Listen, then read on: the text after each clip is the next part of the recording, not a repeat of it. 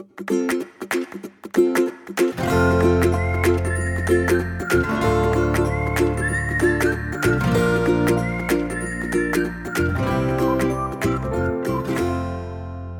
迎收听留学大小事，Linda 的聊天室。今天是二零二二年的七月十一号，礼拜一。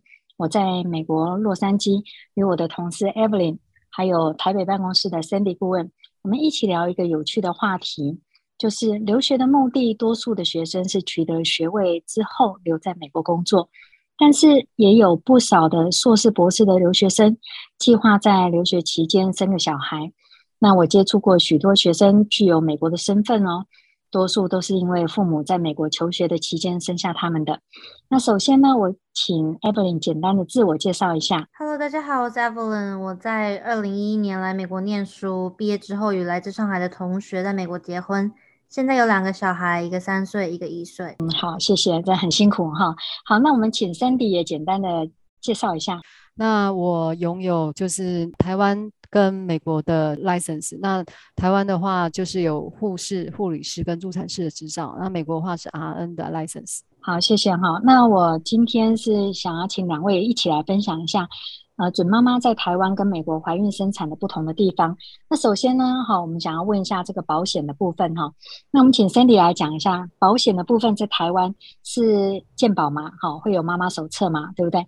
那我们想问一下，说在台湾来讲的这个保险的，除了健保妈妈手册之外，呃，就你所知的，很简单的跟我们说一下好吗？谢谢。好，在台湾的话，只要你有加入健保，那我们在怀孕的时候，如果说是已经照超音波，那医生有看到心跳。那医生这边的话，医院就会发一个呃妈妈手册。那有了妈妈手册的话，你可以去做产检。那产检的话，我们一般是给付十次。好，那这十次的话都是由。呃，产检的费用或者是挂号费，这个都是由健保来支出，所以这样子十次的花费下来，呃，健保的这个挂号费大概可以抓两千多到三千三千块左右。嗯，好，谢谢，这是台币哈。那我们请 Evelyn 来讲一下哈，在美国没有健保，那所以这个有关保险的部分跟看诊啊，或者是约诊的方式啊，各方面的。那再跟我们做一个说明好吗？谢谢。好，那所以呢，美国这边呢，我们是没有妈妈手册，然后我们也没有健保。那我我们自己本身呢，我们是有保医疗保险。然后保险呢，嗯，就是根据你是保什么样子的保险。那我像我当初生这两胎，我的保险呢是 cover eighty percent，就是八十 percent，然后剩下的二十 percent 呢，我们自己自付这样子。然后呢，嗯，当我发现怀孕的时候呢，我就马上打给我的医生，然后跟他预约产检。那我第一次产检的时候呢，是在第八周的时候。我们在这边呢，不是说我们想要看医生就可以马上就可以预约得到，就是要看医生给我们安排什么样的时间。通常在八周之前呢，我们都不太看得到医生，就是八周之后，然后我们才可以去测心跳，看小孩有没有健康这样子。那就我所知哈，就是嗯，在美国跟在台湾产检的时候，那基本上是很大的不同，就是比如说你在产检的时候是在诊所。但是在生产的时候是在在医到医院去，那这个部分跟台湾是蛮大的不同。台湾你可以选择到医院就医院，诊所就诊所，反正都可以接生。可是美国不一样。那 Evelyn 这边讲一下，在美国加州的情况是什么？那我们的话就是我们每一个月会去诊所看一次医生，然后检查，然后是到快要生产，呃，应该是说到要生产的那一天，我们才会去到医院。然后呢，你就是你在你指定的这个医生，他就是他们有指定的医院，就是所以如果你跟了这个医生，就是你去他们指定的医院生产这样子。对，这个跟台湾挺不一样的哈。再一个，我们能不能讲一下，就是所以你在美国的时候，你选择的医生是女性，然后是讲中文的吗？是讲中文。嗯，那多数的留学生都是这样选择的吗？如果是在华人区的话，基本上我觉得大家都会选择会讲中文的医师，嗯，比较好沟通哈。对，好，那我们再问一下，就是说在生产的时候啊，一般来讲，在医院生产之后到离开医院的这个时间，台湾的情况是什么？而美国又是什么？在台湾的话，就是一般自然生产的话，我们住院就是三天，因为自然生产生完以后，还有就是看一下呃 baby，那通常都是 baby 这边会做儿科医师会做一个检查。那如果说 baby 没有什么问题的话，那也可以跟妈妈一起出院，差不多自然生产就是三天。那剖腹产的话，一般。是住五天，那所以就是都是健保给付的。好，那 Evelyn 这边呢？呃，比如说你们是产后是住几天？是单人房吗？或者是这样子有没有增加你们的预算？呃，因为我们从从看诊到所有生产结束，我们全部都是走保险，所以嗯，我们的每一间，我们到我们生产完之后，我们的房间全部都是单人房。然后，嗯，自然产的话是两天就可以出院，剖腹产的话应该是三四天，根据啊、嗯，根据妈妈还有小孩子的状况。嗯，好，那我们再问一下，既然我们在加州有很多华人嘛，哈，所以在台湾我们有坐月子，然后我也知道你这两个宝宝也都是你妈妈到美国去帮你坐月子的，哈，那我们就想问一下，就是台湾来讲，不管是坐月子或者是请月嫂，大概的行情跟美国的差别，那先请 Cindy 说一下。在台湾的话，就是因为现在少子化的关系，所以妈妈生完小孩的话，都会之前都会先看一下坐月子中心。那坐月子中心的话，就是有分别哈，有有差别。那北中南的这个价位都不太一样。那当然，如果说你今天是在北部的话，那有的是在呃医院附设的这个坐月子中心。医院附设的话，它费用可能就会比较便宜，可能一天。是呃两千到三千块不等。那如果是私人的坐月子中心的话，它可能就是一天可能七八千甚至一万块以上都有。坐月子的这个中心，它的费用就是包含妈妈的这个三餐，就是吃月子餐，还有 baby 的照顾。那除了坐月子中心以外，嗯、那有的预算有限，他们就会选择想要找有经验的这个月嫂，那来到家里去帮你坐月子。那月嫂的话，你要看一下它的行情，一般有的会开到一个月是五到七万，那这个是花费是呃一天九个小时来计算。那如果二十四小时的话，花费的话差不多七到十一万。嗯，好，我我知道在疫情之前哦，美国的尤其是加州也是有挺多呃月子中心，可是这个应该是不合法的。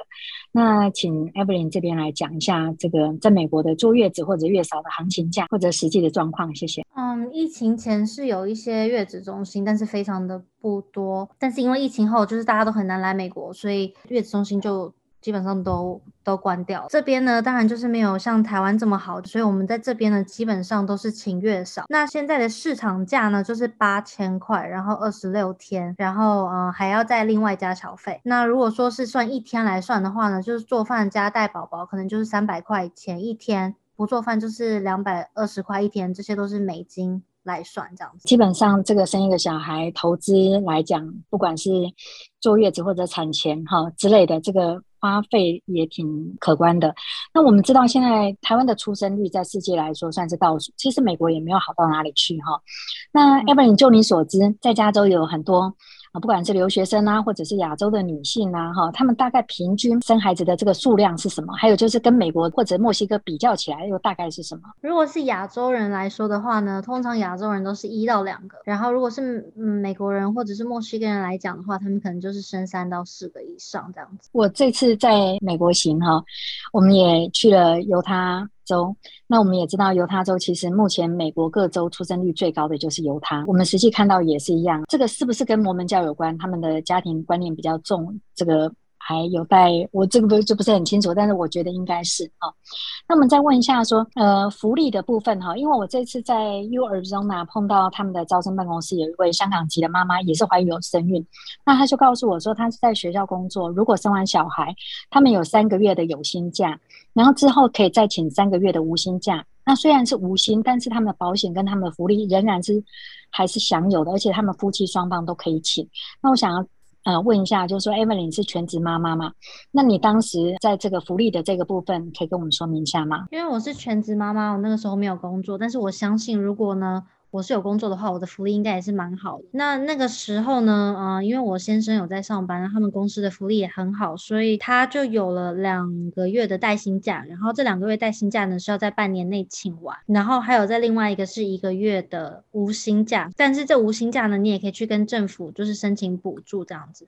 所以就是看你在什么样子的公司上班，然后他们他们的福利是什么，然后来根据就是他们怎么给你这个这个产假。嗯，我觉得现在因为少子化哈，所以这个福利应该也要兼顾啊，不然的话怎么去鼓励这些年轻的妈妈再多生一些？增产报国哈，那像我们以前哦，就是说有一些并不是留学生，但是他们会跑来美国，刻意的去生一个美国的小孩，哈，就是小美人这样子哈。那我们想问一下，在没有呃保险的状况下，平均以现金价来生一个小孩的行情大概是美金多少钱？大概是一万五左右。嗯，一万五千块美金哦，哈，所以这个金额也，可是我觉得蛮划算的哈。所以如果说你今天小小孩是为了要让他有美国身份哈，不过现在因为疫情之后，这个部分已经不太容易了哈。那我记得 Sandy 你曾经有讲过说，二零一九年你入美国海关的时候有碰到一个特别的案例，能跟我们讲一下那个案例是什么吗？我在二零一九年七月份的时候去美国的时候，呃，在海关的时候就有看到有一个华人哈，应该是呃大陆的女性。那这个妈妈她怀孕了，差不多目测差不多有八个月。那她身边的话就是有带一个小朋友，那个小朋友差不多三岁。那旁边又有一个呃类似应该是他带来的费用。那当然他的这样子的这个。这个阵仗，那引起海关的这个注意啦。那海关一定会问，就问他说：“你来美国要做什么？”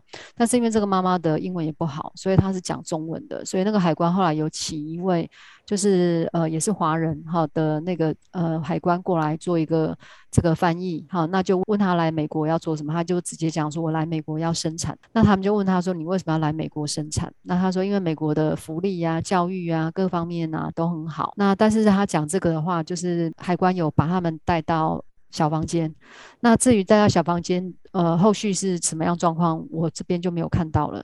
好，所以这个是我二零一九看到的状况。对，那时候疫情之前，应该还是有这类状况的哈。